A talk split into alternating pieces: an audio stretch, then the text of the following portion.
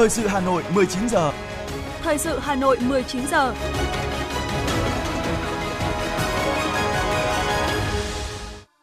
Kính chào quý vị và các bạn. Bây giờ là chương trình thời sự của Đài Phát thanh Truyền hình Hà Nội, phát trên sóng phát thanh tối nay thứ bảy, ngày mùng 8 tháng 4 năm 2023. Chương trình có những nội dung chính sau đây. Lãnh đạo Đảng, Nhà nước, Quốc hội tiếp đoàn thượng nghị sĩ Hoa Kỳ do thượng nghị sĩ Jeff Merkley dẫn đầu đang thăm và làm việc tại Việt Nam. Chủ tịch Ủy ban Mặt trận Tổ quốc thành phố Nguyễn Lan Hương làm việc với Ban Thường trực Ủy ban Mặt trận Tổ quốc quận Hoàn Kiếm về triển khai chương trình công tác mặt trận năm 2023. Hội trợ du lịch quốc tế Việt Nam sẽ diễn ra từ ngày 13 đến ngày 16 tháng 4 tại Cung Văn hóa Hữu nghị Hà Nội. Hơn 3.000 người dân trên địa bàn thành phố được khám sàng lọc sức khỏe trong ngày sức khỏe thế giới. Phần tin thế giới có những thông tin, Tổ chức Y tế Thế giới và các quốc gia thành viên tổ chức nhiều hoạt động kỷ niệm 75 năm thành lập. Hàn Quốc có ca bệnh đậu mùa khỉ đầu tiên lây truyền trong nước.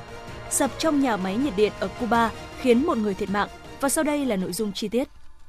Thưa quý vị, sáng nay mùng 8 tháng 4, tại trụ sở chính phủ, Thủ tướng Chính phủ Phạm Minh Chính đã tiếp đoàn các nghị sĩ Hoa Kỳ do Thượng nghị sĩ Jeff Merkley dẫn đầu đăng thăm và làm việc tại Việt Nam. Chào mừng đoàn các nghị sĩ Hoa Kỳ thăm Việt Nam, Thủ tướng Phạm Minh Chính cho rằng chuyến thăm có ý nghĩa thắt chặt hơn hợp tác quốc hội cũng như chính phủ, nhân dân hai nước và góp phần thúc đẩy quan hệ đối tác toàn diện Việt Nam Hoa Kỳ phát triển thực chất, hiệu quả. Thủ tướng đánh giá cao việc các nghị sĩ đã thể hiện trách nhiệm cao trong việc giải quyết hậu quả chiến tranh, mong muốn các nghị sĩ tiếp tục vun đắp và thúc đẩy cho quan hệ đối tác toàn diện Việt Mỹ phát triển ngày càng sâu rộng, thực chất, tin cậy, chân thành. Thủ tướng nhấn mạnh, phát huy kết quả cuộc điện đàm rất thành công giữa Tổng Bí thư Nguyễn Phú Trọng và Tổng thống Joe Biden vừa qua, Việt Nam sẵn sàng cùng Hoa Kỳ tiếp tục thúc đẩy quan hệ đối tác toàn diện đi vào chiều sâu, hiệu quả, thực chất trên cơ sở tôn trọng độc lập, chủ quyền, toàn vẹn lãnh thổ, thể chế chính trị của nhau, phù hợp với lợi ích của nhân dân hai nước và đóng góp cho hòa bình, ổn định, hợp tác và phát triển ở những khu vực cũng như trên thế giới. Thông tin tới các nghị sĩ Hoa Kỳ về kết quả phát triển kinh tế xã hội sau 36 năm đổi mới và chiến lược phát triển đất nước, đường lối đối ngoại của Việt Nam, Thủ tướng Phạm Minh Chính đề nghị Quốc hội Hoa Kỳ tiếp tục quan tâm, dành nguồn lực và ngân sách để hỗ trợ Việt Nam khắc phục hậu quả chiến tranh, tiếp tục quan tâm, hỗ trợ để chính phủ hai nước triển khai hiệu quả hợp tác trong lĩnh vực thương mại, đầu tư, quốc phòng an ninh, giáo dục và đào tạo, khoa học công nghệ, đổi mới sáng tạo, chuyển đổi năng lượng và ứng phó với biến đổi khí hậu, đảm bảo công bằng, công lý. Cùng ngày, Chủ tịch Quốc hội Vương Đình Huệ tiếp Thượng nghị sĩ Jeff Merkley. Tại buổi tiếp, Chủ tịch Quốc hội nhấn mạnh Việt Nam mong muốn phát triển quan hệ đối tác toàn diện giữa hai nước ngày càng thực chất, tin cậy, đi vào chiều sâu, ổn định lâu dài, trên tinh thần gác lại quá khứ, hướng tới tương lai và tôn trọng độc lập chủ quyền, toàn vẹn lãnh thổ, thể chế chính trị của nhau. Việt Nam luôn coi Hoa Kỳ là một trong những đối tác quan trọng hàng đầu, đánh giá rất cao thông điệp nhất quán của Hoa Kỳ là ủng hộ một Việt Nam mạnh, độc lập và thịnh vượng. Tiếp tục là những thông tin diễn ra trên địa bàn thành phố. Thưa quý vị, sáng nay, Ủy viên Ban Thường vụ Thành ủy Nguyễn Lan Hương, Chủ tịch Ủy ban Mặt trận Tổ quốc thành phố chủ trì làm việc với Ban Thường trực Ủy ban Mặt trận Tổ quốc quận Hoàn Kiếm về triển khai chương trình công tác mặt trận năm 2023. Đánh giá cao sự quan tâm của các cấp ủy, chính quyền quận Hoàn Kiếm, động viên ghi nhận những đóng góp tận tâm, tận lực, sáng tạo của đội ngũ cán bộ mặt trận các cấp. Chủ tịch Mặt trận thành phố Nguyễn Lan Hương đề nghị Mặt trận Hoàn Kiếm tiếp tục duy trì hiệu quả và nhân rộng các mô hình phát huy vai trò tự quản của cộng đồng dân cư trong thực hiện quy ước tổ dân phố về xây dựng văn minh đô thị, bảo tồn phát huy giá trị khu phố cổ, bảo vệ môi trường, ứng phó với biến đổi khí hậu. Chia sẻ với băn khoăn của mặt trận các cấp khi phải tham gia dàn trải nhiều nhiệm vụ, Chủ tịch Mặt trận thành phố cho rằng cần bám sát luật Mặt trận Tổ quốc để tập trung nguồn lực, thực hiện các nhiệm vụ trọng tâm trọng điểm, làm tốt vai trò đại diện, bảo vệ quyền lợi ích hợp pháp chính đáng của nhân dân. Cùng với đó, nâng cao chất lượng công tác giám sát, phản biện xã hội, nhất là giám sát cán bộ đảng viên, mặt trận hoàn kiếm cần nắm bắt thực chất tâm lý nhân dân, tình hình tôn giáo, dân tộc, tổng hợp đầy đủ ý kiến, kiến nghị của nhân dân để kịp thời phản ánh. Phó Chủ tịch Ủy ban Nhân dân thành phố Dương Đức Tuấn vừa ký ban hành kế hoạch số 115 về việc khảo sát, đánh giá và kiểm định chất lượng biệt thự và một số công trình kiến trúc khác trên địa bàn thành phố theo chương trình số 03 của Thành ủy. Ủy ban nhân dân thành phố yêu cầu việc khảo sát, kiểm định, đánh giá chất lượng 1.216 biệt thự và một số công trình kiến trúc khác được thực hiện theo quy trình đánh giá an toàn kết cấu nhà ở và công trình công cộng của Viện Khoa học Công nghệ Xây dựng, Bộ Xây dựng tại quyết định số 681 ngày 12 tháng 7 năm 2016. Việc kiểm định đánh giá chất lượng chi tiết 24 biệt thự và 8 công trình kiến trúc khác thuộc sở hữu nhà nước do thành phố quản lý được yêu cầu thực hiện xong trước ngày 30 tháng 9 năm 2023. Với toàn bộ 1.192 biệt thự, thành phố đưa ra hạn thời gian xong trước ngày 30 tháng 6 năm 2024. Sau khi có kết quả đánh giá kiểm định biệt thự và công trình kiến trúc khác xây dựng từ trước năm 1954, thành phố sẽ đầu tư kinh phí để chỉnh trang bảo tồn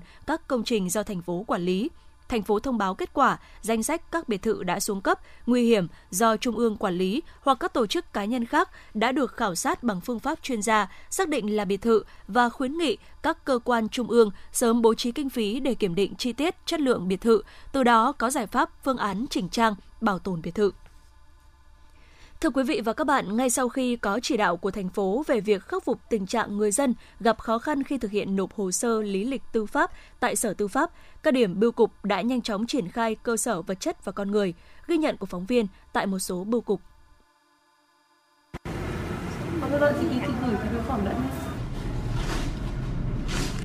Có mặt tại bưu cục thị trấn Phúc Thọ, huyện Phúc Thọ vào trưa ngày hôm nay. Mặc dù là ngày nghỉ cuối tuần, Tuy nhiên, lượng người đến giao dịch vẫn rất đông. Đặc biệt, ngay sau khi biết việc công dân có thể nộp hồ sơ cấp phiếu lý lịch tư pháp qua bưu cục, anh Nguyễn Quang Hà Giang và Kiều Văn Mạnh, huyện Phúc Thọ phấn khởi chia sẻ. À, em thấy là việc nộp lý lịch tư pháp qua bưu điện nó sẽ rất là thuận tiện cho người dân. Thì người dân đến đây là người ta sẽ không phải trực tiếp đến sở tư pháp nữa mà có thể thông qua bưu điện để nộp các lý lịch này. Mình thấy cái này cũng rất là hợp lý vừa thuận tiện cho người dân mà tiết kiệm mọi thời gian và công sức của mọi người đi lại các thứ. Nói chung là khá tiết kiệm thời gian cho mọi người, cũng thuận tiện cho mọi người nữa. Mình thấy chính sách này khá là hợp lý. Trước tình trạng hàng trăm người xếp hàng đề nghị cấp phiếu lý lịch tư pháp, Hà Nội đã có yêu cầu 60 bưu cục tiếp nhận hồ sơ của công dân tổ chức về thủ tục cấp phiếu lý lịch tư pháp qua dịch vụ bưu chính công ích nhằm giúp công dân thực hiện thủ tục cấp phiếu lý lịch tư pháp được nhanh chóng. Bà Nguyễn Việt Nga, Phó Giám đốc phụ trách Bưu điện huyện Phúc Thọ cho biết, ngay sau khi tiếp nhận chỉ đạo của thành phố, Bưu điện đã nhanh chóng triển khai nhân lực và trang thiết bị để phục vụ công dân. Bà Nga cho biết thêm. Để thực hiện uh, triển khai làm lý tư pháp đến người dân thì Bưu điện Phúc Thọ cũng đã uh, chuẩn bị uh, các nội dung để phục vụ đến người dân một cách hài lòng nhất. Bưu điện cũng đã bố trí uh, một bàn quầy bao gồm có hai nhân viên uh, ăn mặc đồng phục 5S đeo thẻ thái độ phục vụ tốt, chuyên nghiệp ừ, trong nghiệp vụ để phục vụ hướng dẫn hỗ trợ người dân. À, thứ nhất là nếu như người dân mà đã khai trên ờ, cổng thông tin điện tử thì đơn vị cũng sẽ kiểm tra và đối chiếu để để để chấp nhận à, nộp phí chuyển phát cho người dân. Nếu như người dân mà đến có nhu cầu là à, hướng dẫn chưa khai báo trên cổng thông tin điện tử thì đơn vị cũng sẽ hướng dẫn để người dân à, có thể là hỗ trợ mình khai báo và người dân cũng ký nhận trên cái mẫu 0103 và các hồ sơ kèm theo để làm sao để đảm bảo à, chuyển phát đến à, sở tư pháp và cam kết là cái chỉ tiêu thời gian À, À, đến đúng à, trả kết quả cho người dân được đúng theo cái à, quy định. Theo chị Nguyễn Minh Hằng, nhân viên bưu điện thị xã Sơn Tây, việc triển khai tiếp nhận và vận chuyển lấy lịch tư pháp được bưu điện thị xã Sơn Tây triển khai từ năm 2022. Theo đó, đã có hàng trăm hồ sơ lấy lịch tư pháp được bưu điện tiếp nhận và trung chuyển. Người dân rất đồng tình ủng hộ chủ trương cũng như hoạt động này. Chị Hằng cho biết thêm. Cái này thì mọi người sẽ không cần phải trực tiếp đi xuống dưới sở, mất thời gian và cái uh, quá trình đi lại của mọi người. Mọi người chỉ cần làm trực tiếp ở điểm giao dịch của bưu điện thì sẽ có khi mà hoàn thành rồi thì dưới sở người ta gửi kết quả về cho mọi người thôi. Theo bà Phạm Thị Thanh Hương, Phó Giám đốc Sở Tư pháp thành phố Hà Nội, việc các bưu điện tiếp nhận hồ sơ làm phiếu lý lịch tư pháp được xem là giải pháp hữu hiệu, mang lại sự thuận tiện cho người dân và công dân hoàn toàn có thể yên tâm khi thực hiện thủ tục này tại bưu điện địa phương. À, người dân lựa chọn à, nộp hồ sơ đề nghị cấp phiếu lý lịch tư pháp qua các cái bưu cục của bưu điện thành phố Hà Nội hoàn toàn có thể yên tâm vì chúng tôi giữa Sở Tư pháp thành phố Hà Nội và Bưu điện Hà Nội đã có cái thỏa thuận hợp tác về việc à, hỗ trợ công dân trong việc tiếp nhận và trả hồ sơ lý lịch tư pháp. À, toàn bộ quy trình là tiếp nhận hồ sơ và chất trả kết quả phiếu lý lịch tư pháp qua hệ thống bưu chính công ích được thực hiện theo đúng quy trình tiếp nhận tại hồ sơ tại bộ phận một cửa của cơ quan sở tư pháp. Để thực hiện dịch vụ cấp lý lịch tư pháp qua bưu điện, người dân chỉ cần mang bản sao công chứng còn giá trị sử dụng, bản gốc chứng minh nhân dân hoặc căn cước công dân và sổ hộ khẩu để đối chiếu đến bưu điện là có thể tiến hành làm thủ tục cấp phiếu lý lịch tư pháp một cách dễ dàng. Với những trường hợp bố, mẹ, vợ hoặc chồng làm thủ tục hộ bưu điện cũng sẽ cung cấp tờ khai, thông tin ủy quyền để người dân khai báo bổ sung vào hồ sơ. Trường hợp thiếu giấy tờ, nhân viên bưu điện sẽ hướng dẫn cho khách hàng bổ sung để đảm bảo hồ sơ đúng, đủ và đạt yêu cầu của Sở Tư pháp.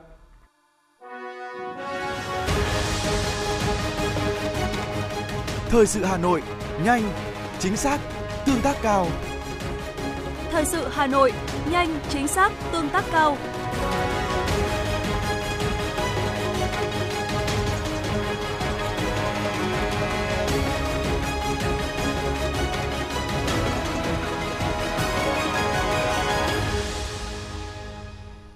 Xin được chuyển sang những thông tin khác. Thưa quý vị, hôm nay tại Hà Nội, Bộ Y tế phối hợp với Trung ương Đoàn, Trung ương Hội Liên hiệp Thanh niên Việt Nam, Trung ương Hội Thầy thuốc trẻ Việt Nam và Văn phòng đại diện Tổ chức Y tế Thế giới tại Việt Nam tổ chức lễ meeting hưởng ứng Ngày Sức khỏe Thế giới mùng 7 tháng 4 với chủ đề Sức khỏe cho mọi người.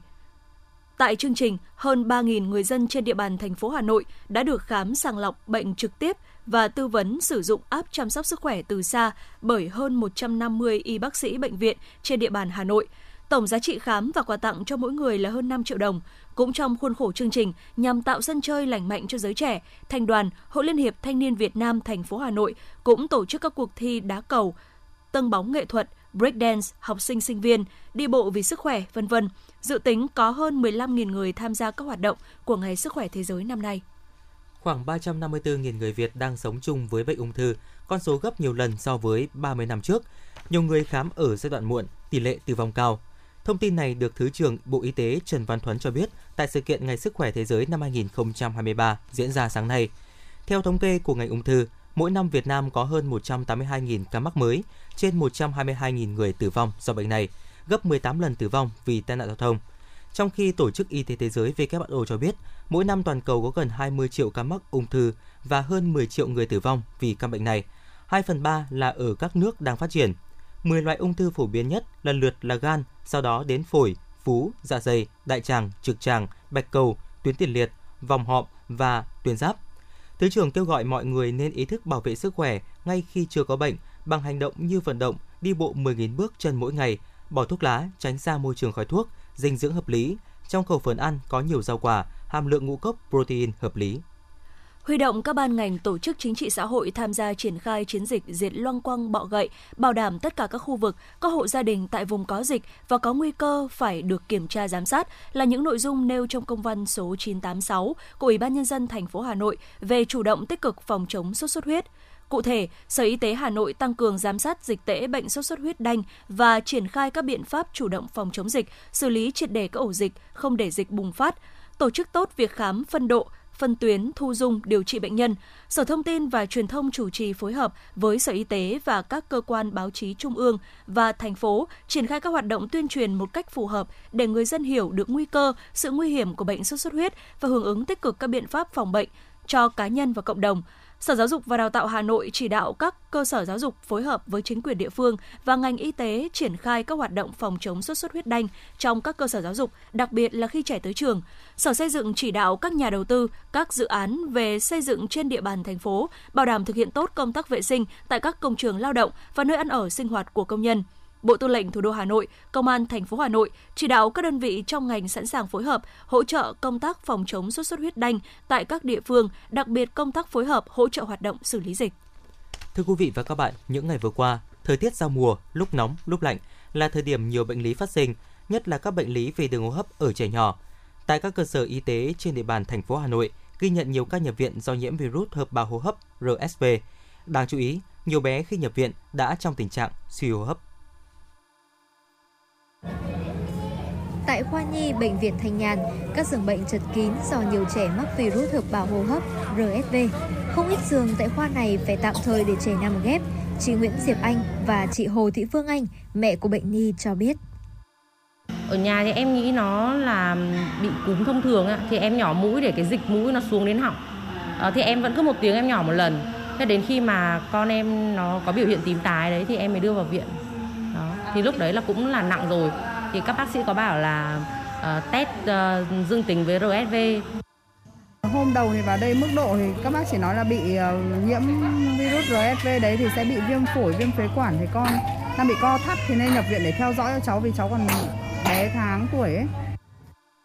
Bác sĩ Nghiêm Thị Mai Sang, Phó khoa nhi và đơn nguyên sơ sinh, Bệnh viện Thanh Nhàn cho biết, ở thời điểm hiện tại, tỷ lệ trẻ nhiễm virus hợp bào trong khoa nhi và đơn nguyên sơ sinh của bệnh viện chiếm khoảng 1 phần 4 số bệnh nhi. Trong số hơn 80 bệnh nhi nhập viện viêm đường hô hấp, có 16 bé được xác định nhiễm RSV. Trong đó, 5 trẻ phải thở oxy vì nhiễm RSV nặng. Đa số trẻ nhiễm virus RSV đều nhập viện trong tình trạng thở khò khe, sốt. Một số trẻ bị suy hô hấp cần phải thở oxy hỗ trợ. Trường hợp bị suy hô hấp đa phần là ở trẻ nhỏ, từ 1 đến 2 tháng tuổi. Đặc biệt, có hai trường hợp là trẻ sinh đôi mới 2 tháng tuổi bị biến chứng nặng, suy hô hấp đang phải thở oxy. Các cái bệnh nhân mà suy hô hấp uh, do cái virus hợp bào RSV này thì đa phần là gặp ở các cái bạn uh, nhỏ, thường là 2 tháng, 1 tháng. Thì uh, đợt này gặp rất là nhiều. Uh, lý do thì cũng có thể là ừ, không phải là do đến muộn mà là do virus này là một cái virus mà nó gây biến chứng suy hấp rất là nhanh nó gây biến chứng viêm phổi uh, sớm và đặc biệt là với những bạn mà nhỏ cái hệ miễn dịch cũng còn kém. Tại Bệnh viện Nhi Trung ương cũng đã ghi nhận số ca mắc RSV có xu hướng gia tăng, diễn biến nặng ở nhóm trẻ nhỏ và có bệnh lý nền. Từ đầu năm 2023 đến nay, bệnh viện đã ghi nhận hơn 1.000 trường hợp nhiễm RSV. Liên quan đến vấn đề này, Phó giáo sư tiến sĩ Lê Thị Hồng Hanh, Giám đốc Trung tâm Hô hấp Bệnh viện Nhi Trung ương cho biết,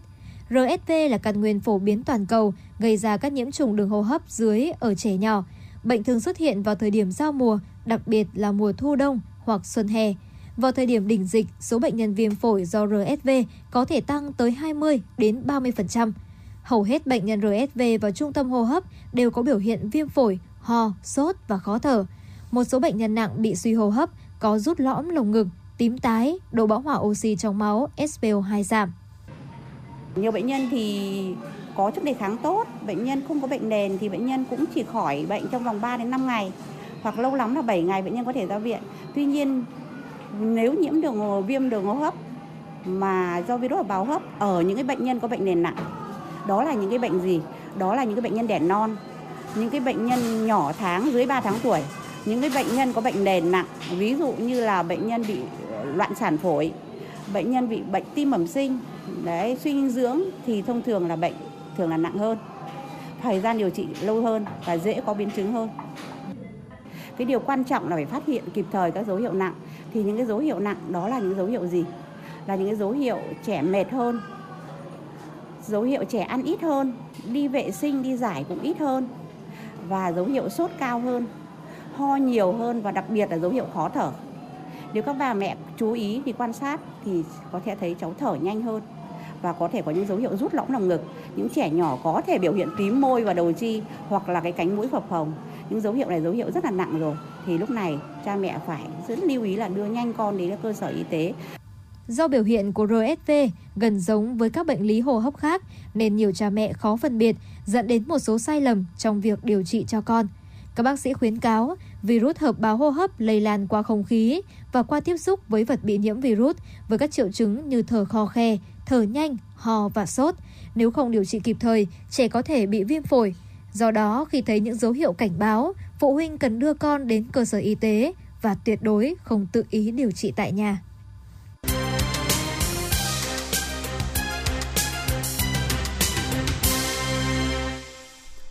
Chuyển sang những thông tin quan trọng khác. Thưa quý vị, Hà Nội hoàn thành thẩm định 63 xã đạt chuẩn nông thôn mới nâng cao và 15 xã đạt chuẩn nông thôn mới kiểu mẫu năm 2022.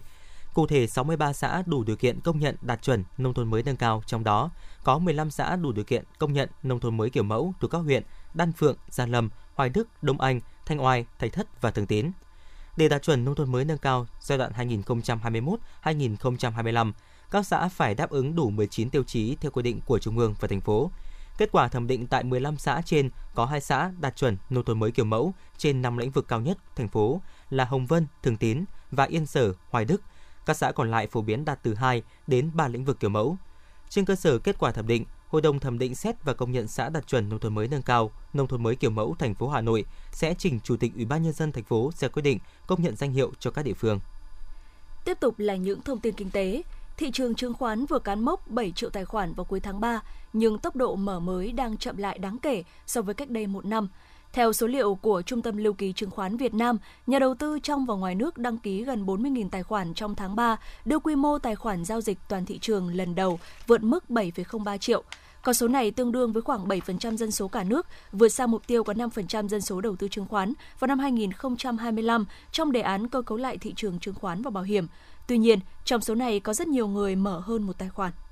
So với tuần trước, lãi suất liên ngân hàng bất ngờ tăng mạnh. Cụ thể, lãi suất Việt Nam đồng bình quân liên ngân hàng kỳ hạn qua đêm tăng mạnh từ 0,20% đến 1,22 điểm phần trăm ở tất cả kỳ hạn từ một tháng trở xuống so với phiên trước đó. Lãi suất cho vay qua đêm trên thị trường liên ngân hàng vào ngày 6 tháng 4 là 4,47% một năm. Mức lãi suất này gấp đôi so với đầu tuần và gấp 4 lần so với tuần trước đó. Mức lãi suất trên có thể thấy sau khi giảm sâu vào cuối tháng 3, lãi suất trên thị trường liên ngân hàng có dấu hiệu quay đầu tăng trở lại ngay sau khi ngân hàng nhà nước tiến hành giảm một số loại lãi suất điều hành. Hội trợ du lịch quốc tế Việt Nam VITM Hà Nội 2023 sẽ diễn ra trong 4 ngày, từ ngày 13 đến ngày 16 tháng 4 tại Cung văn hóa hữu nghị Hà Nội, số 91 Trần Hưng Đạo, quận Hoàn Kiếm, Hà Nội. Chủ đề của Hội trợ Du lịch Quốc tế Việt Nam năm nay là du lịch văn hóa, nhằm hướng các doanh nghiệp du lịch đầu tư xây dựng các sản phẩm du lịch mới trên cơ sở khai thác các giá trị độc đáo của văn hóa truyền thống và các di sản văn hóa của Việt Nam. Với chủ đề này, ban tổ chức hy vọng hội trợ VITM sẽ góp phần đưa du lịch trở thành một bộ phận quan trọng của nền công nghiệp văn hóa, đóng góp tích cực cho công tác bảo tồn giá trị của các di sản văn hóa Việt Nam, đồng thời đưa văn hóa truyền thống và văn hóa hiện đại của Việt Nam ra thế giới. Hôm nay, Thành đoàn Hà Nội tổ chức khai mạc kỳ thi tuyển sinh chức danh trưởng ban tuyên giáo Thành đoàn Hà Nội. Đây là lần đầu tiên Thành đoàn Hà Nội tổ chức thi tuyển chức danh trưởng ban tuyên giáo Thành đoàn Hà Nội, có hai thí sinh đăng ký và đủ điều kiện tham dự. Để kỳ thi tiến hành nghiêm túc, đảm bảo đúng quy định, Thành đoàn Hà Nội đã thành lập ban ra đề thi, ban coi thi, ban phách và ban chấm bài thi viết. Ngay sau khi khai mạc, hai thí sinh bước vào phần thi viết với thời gian làm bài là 180 phút. Sau phần thi viết, thí sinh vượt qua vòng 1 sẽ tham gia vào phần thi bảo vệ đề án vào ngày 29 tháng 4 năm 2023. Theo quy định của Sở Giáo dục và Đào tạo Hà Nội, từ ngày 1 tháng 7, các trường tiểu học trên địa bàn thành phố Hà Nội bắt đầu tổ chức tuyển học sinh vào lớp 1 năm học 2023-2024. Phụ huynh truy cập vào cổng thông tin tuyển sinh của Sở Giáo dục và Đào tạo Hà Nội https 2 2 chéo ts đầu cấp hà nội gov vn để đăng ký tuyển sinh theo hình thức trực tuyến. Thời gian đăng ký tuyển sinh trực tuyến từ ngày 1 tháng 7 đến hết ngày 3 tháng 7 năm 2023. Trong trường hợp chưa kịp đăng ký tuyển sinh trực tuyến trong khoảng thời gian nói trên, phụ huynh học sinh có thể đến trường nộp hồ sơ trực tiếp từ ngày 13 tháng 7 đến hết ngày 18 tháng 7 năm 2023. Một trong những yêu cầu quan trọng của Sở Giáo dục và Đào tạo Hà Nội đối với các phòng giáo dục và đào tạo quận huyện, thị xã và các nhà trường là tuyển sinh theo đúng thời gian quy định, không được tổ chức thi tuyển học sinh vào lớp 1. Các nhà trường cũng không được tổ chức khảo sát học sinh đầu năm học. Sở Giao thông Vận tải Hà Nội ngày hôm nay cho biết vừa yêu cầu lực lượng thanh tra, phòng quản lý vận tải kiểm tra, xử lý vi phạm về thời gian làm việc của lái xe, truyền dữ liệu giám sát hành trình, không chấp hành quyết định thu hồi phù hiệu, biển hiệu của phương tiện. Theo đó, lực lượng thanh tra sở kiểm tra xử phạt nghiêm vi phạm nếu có của các đơn vị kinh doanh vận tải không truyền dữ liệu, thời gian làm việc của lái xe theo quy định. Danh sách các đơn vị có phương tiện vi phạm được công bố hàng tháng tại website của Sở Giao thông Vận tải Hà Nội tại địa chỉ https 2 2 chéo sở gtvt.hanoi.gov.vn tổng hợp báo cáo định kỳ kết quả xử lý vi phạm trước ngày 25 hàng tháng. Trong 2 tháng đầu năm, qua trích xuất dữ liệu giám sát hành trình, các sở giao thông vận tải đã xử lý, thu hồi phù hiệu 3.124 phương tiện, chấn chỉnh, nhắc nhở đối với 8.361 phương tiện có vi phạm quá tốc độ, vi phạm quá thời gian lái xe, vi phạm không truyền dữ liệu.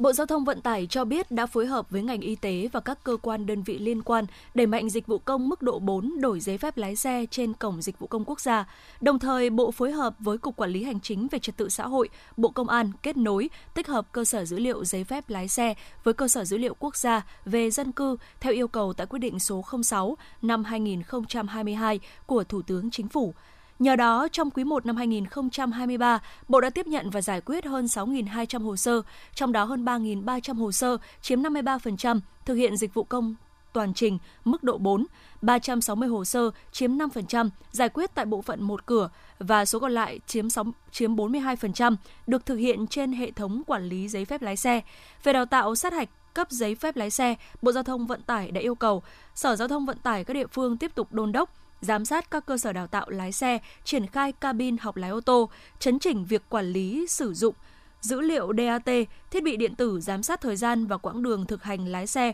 Cùng với đó, Bộ Giao thông Vận tải sẽ thanh tra kiểm tra theo kế hoạch và đột xuất trên 63 tỉnh thành phố, kiến nghị cơ quan có thẩm quyền xử lý nghiêm đối với tổ chức cá nhân vi phạm quy định về đào tạo, cấp giấy phép lái xe.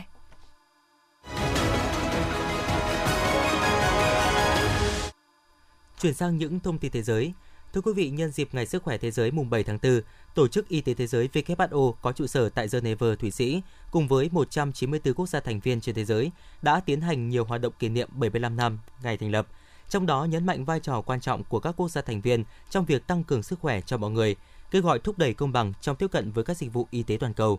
Tại Geneva, từ ngày mùng 3 tháng 4 đến ngày mùng 1 tháng 5 năm 2023, Tổ chức Y tế Thế giới cùng với chính quyền thành phố Geneva đã tổ chức cuộc triển lãm ảnh về sức khỏe, trưng bày 59 bức ảnh thể hiện 75 năm tiến bộ và thách thức trong lĩnh vực y tế. Trong đó có bức ảnh về Việt Nam trong nỗ lực tăng cường an toàn đường bộ để bảo vệ sức khỏe cho nhân dân.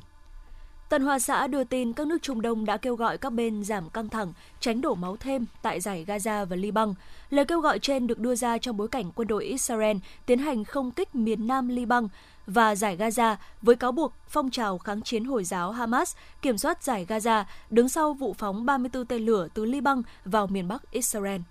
Bộ Tư pháp Mỹ đã bắt đầu điều tra vụ dò dỉ một số tài liệu quân sự mật của Mỹ đã được đăng trên mạng xã hội trước đó cùng ngày. Cuộc điều tra được thực hiện trong bối cảnh nhiều câu hỏi tiếp tục được đặt ra xung quanh nguồn gốc, tính xác thực của các tài liệu này và nhiều báo cáo cho thấy chúng đã bắt đầu xuất hiện trên các trang mạng xã hội. Cơ quan tình báo quốc phòng Anh cho biết các lực lượng Nga dường như đã đạt được những thành tựu quan trọng trong trận chiến giành thành phố Bakhmut ở vùng Donetsk trong những ngày gần đây. Báo cáo của Bộ Quốc phòng Anh cũng chỉ ra các lực lượng chính quy của Nga, bao gồm cả lực lượng đổ bộ đường không, đang tăng viện cho những mũi tấn công ở khu vực, trong khi pháo binh Nga cũng chiến đấu hiệu quả hơn. Cơ quan y tế Hàn Quốc ngày hôm nay thông báo trường hợp bệnh đậu mùa khỉ lây truyền trong nước đầu tiên, nâng tổng số ca nhiễm bệnh này ở Hàn Quốc lên 6 người. Cơ quan kiểm soát và phòng ngừa dịch bệnh Hàn Quốc cho biết, một công dân nước này, người không có lịch sử du lịch nước ngoài gần đây, dù đã có kết quả xét nghiệm dương tính với virus căn bệnh này vào ngày mùng 7 tháng 4. Người này đã đến bệnh viện với vết phát ban da và trường hợp này được báo cáo các cơ quan y tế là nghi ngờ mắc bệnh từ ngày mùng 6 tháng 4. Ít nhất một người đã thiệt mạng trong vụ sập bên trong nhà máy nhiệt điện Antonio Guterres, một trong những nhà máy lớn nhất của Cuba. Dạng sáng nay, theo giờ Việt Nam, lực lượng chức năng đã giải cứu thành công 3 công nhân, trong khi các đơn vị cứu hộ đang khẩn trương tiếp cận khu vực còn người mắc kẹt.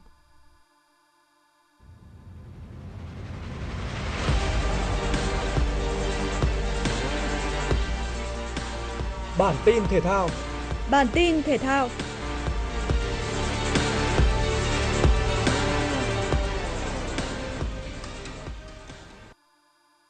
Nhận lời mời của Liên đoàn bóng đá Trung Quốc, Liên đoàn bóng đá Việt Nam đã quyết định cử đội tuyển U22 Việt Nam tham dự giải quốc tế Panda Cup 2023 tổ chức tại Thành đô Trung Quốc vào tháng 6 tới. Đây là giải đấu dành cho bóng đá trẻ được tổ chức thường niên từ năm 2014. Sau 2 năm bị gián đoạn bởi ảnh hưởng của đại dịch COVID-19, năm nay Panda Cup được khởi động trở lại với sự tham dự của 4 đội tuyển U22 gồm chủ nhà Trung Quốc, Bahrain, Uzbekistan và Việt Nam. Với thành phần tham dự có chất lượng cao, Panda Cup 2023 được đánh giá là cơ hội rất hữu ích đối với đội tuyển U22 Việt Nam trong quá trình chuẩn bị cho vòng loại U23 châu Á 2024 và ASEAN 19 sẽ diễn ra vào tháng 9 năm 2023. Theo kế hoạch, Panda Cup 2023 sẽ được tổ chức vào tháng 6 với các ngày thi đấu dự kiến là 14, 16 và 18 tháng 6 năm 2023. Giải đấu này cũng ghi dấu lần đầu tiên sau 4 năm, đội tuyển U22 Việt Nam trở lại Trung Quốc. Trước đó, hồi tháng 9 năm 2019, đội tuyển U22 Việt Nam đã có trận đấu giao hữu với đội tuyển U22 Trung Quốc tại Vũ Hán và giành chiến thắng 2-0. Tiến Linh là cầu thủ lập cú đúp vào lưới của đội bạn. Ở vòng 29 Serie A 2022-2023, dù phải làm khách trước Lexi và không có mặt chân sút số 1 là Victor Osimhen, thế nhưng Napoli thi đấu lấn lướt và đã tạo được nhiều pha bóng nguy hiểm. Phút thứ 18, Napoli vượt lên khi từ cú cho bóng của trung vệ Kim Min Jae bên phía cánh phải. Hậu vệ Giovanni Di Lorenzo đã tung cú đánh đầu hiểm hóc mở tỷ số. Lassi sau đó tạo ra sự gay cấn và quyết liệt cho trận đấu khi gỡ hòa ở phút thứ 52. Đến phút thứ 64, Napoli kiếm được 3 điểm nhọc nhằn trên sân của Alexi khi hậu vệ Antonio Gallo đã lóng ngóng đá phản lấy nhà, ấn định thắng lợi 2-1 cho đội khách. Trung cuộc, Napoli giành chiến thắng với tỷ số 2-1. Thầy trò Spalletti đã tạm thời gia tăng cách biệt với đội xếp thứ hai là Lazio lên 19 điểm. trước vô địch Serie A mùa giải 2022-2023 ngày càng ở gần với đội bóng thành Naples. Ở trận đấu cùng giờ, AC Milan có trận hòa không bàn thắng khi đón tiếp Empoli. Điểm nhấn trong cuộc đối đầu này là 3 lần và can thiệp nhưng đều không mang lại kết quả có lợi cho đội chủ nhà. Bởi khi thì trọng tài không cho họ hưởng phạt đền, khi thì lại từ chối bàn thắng. Hiện AC Milan có 52 điểm và đòi lại vị trí thứ 3 trên bảng xếp hạng Serie A từ tay của hàng xóm Inter Milan. Đội trước đó cũng đã có trận hòa 1-1 trên sân của Salernitana. Tuy nhiên, AC Milan có nguy cơ mất vị trí này vào tay của AS Roma. Đội chỉ kém họ 2 điểm và vẫn còn một trận chưa thi đấu. Thưa quý vị, Trung tâm Dự báo Khí tượng Thủy văn Quốc gia dự báo đêm nay và ngày mai, ngày 9 tháng 4, trung tâm thành phố Hà Nội, đêm trời lạnh, ngày trời nhiều mây, sáng sớm có sương mù, trưa chiều trời hưởng nắng, nhiệt độ từ 24 đến 31 độ. Trong ngày mai, các quận huyện thuộc thành phố Hà Nội tiếp tục có chỉ số tia cực tím UV ở mức 3, mức 4 và đây là ngưỡng có nguy cơ gây hại trung bình cho cơ thể người. Quý vị và các bạn vừa nghe chương trình thời sự tối của Đài Phát thanh Truyền hình Hà Nội. Chỉ đạo nội dung Nguyễn Kim Khiêm, chỉ đạo sản xuất Nguyễn Tiến Dũng, tổ chức sản xuất Quang Hưng, chương trình do biên tập viên Nguyễn Hằng, phát thanh viên Quang Minh Thu Minh và kỹ thuật viên Duy Anh thực hiện. Thân mến chào tạm biệt.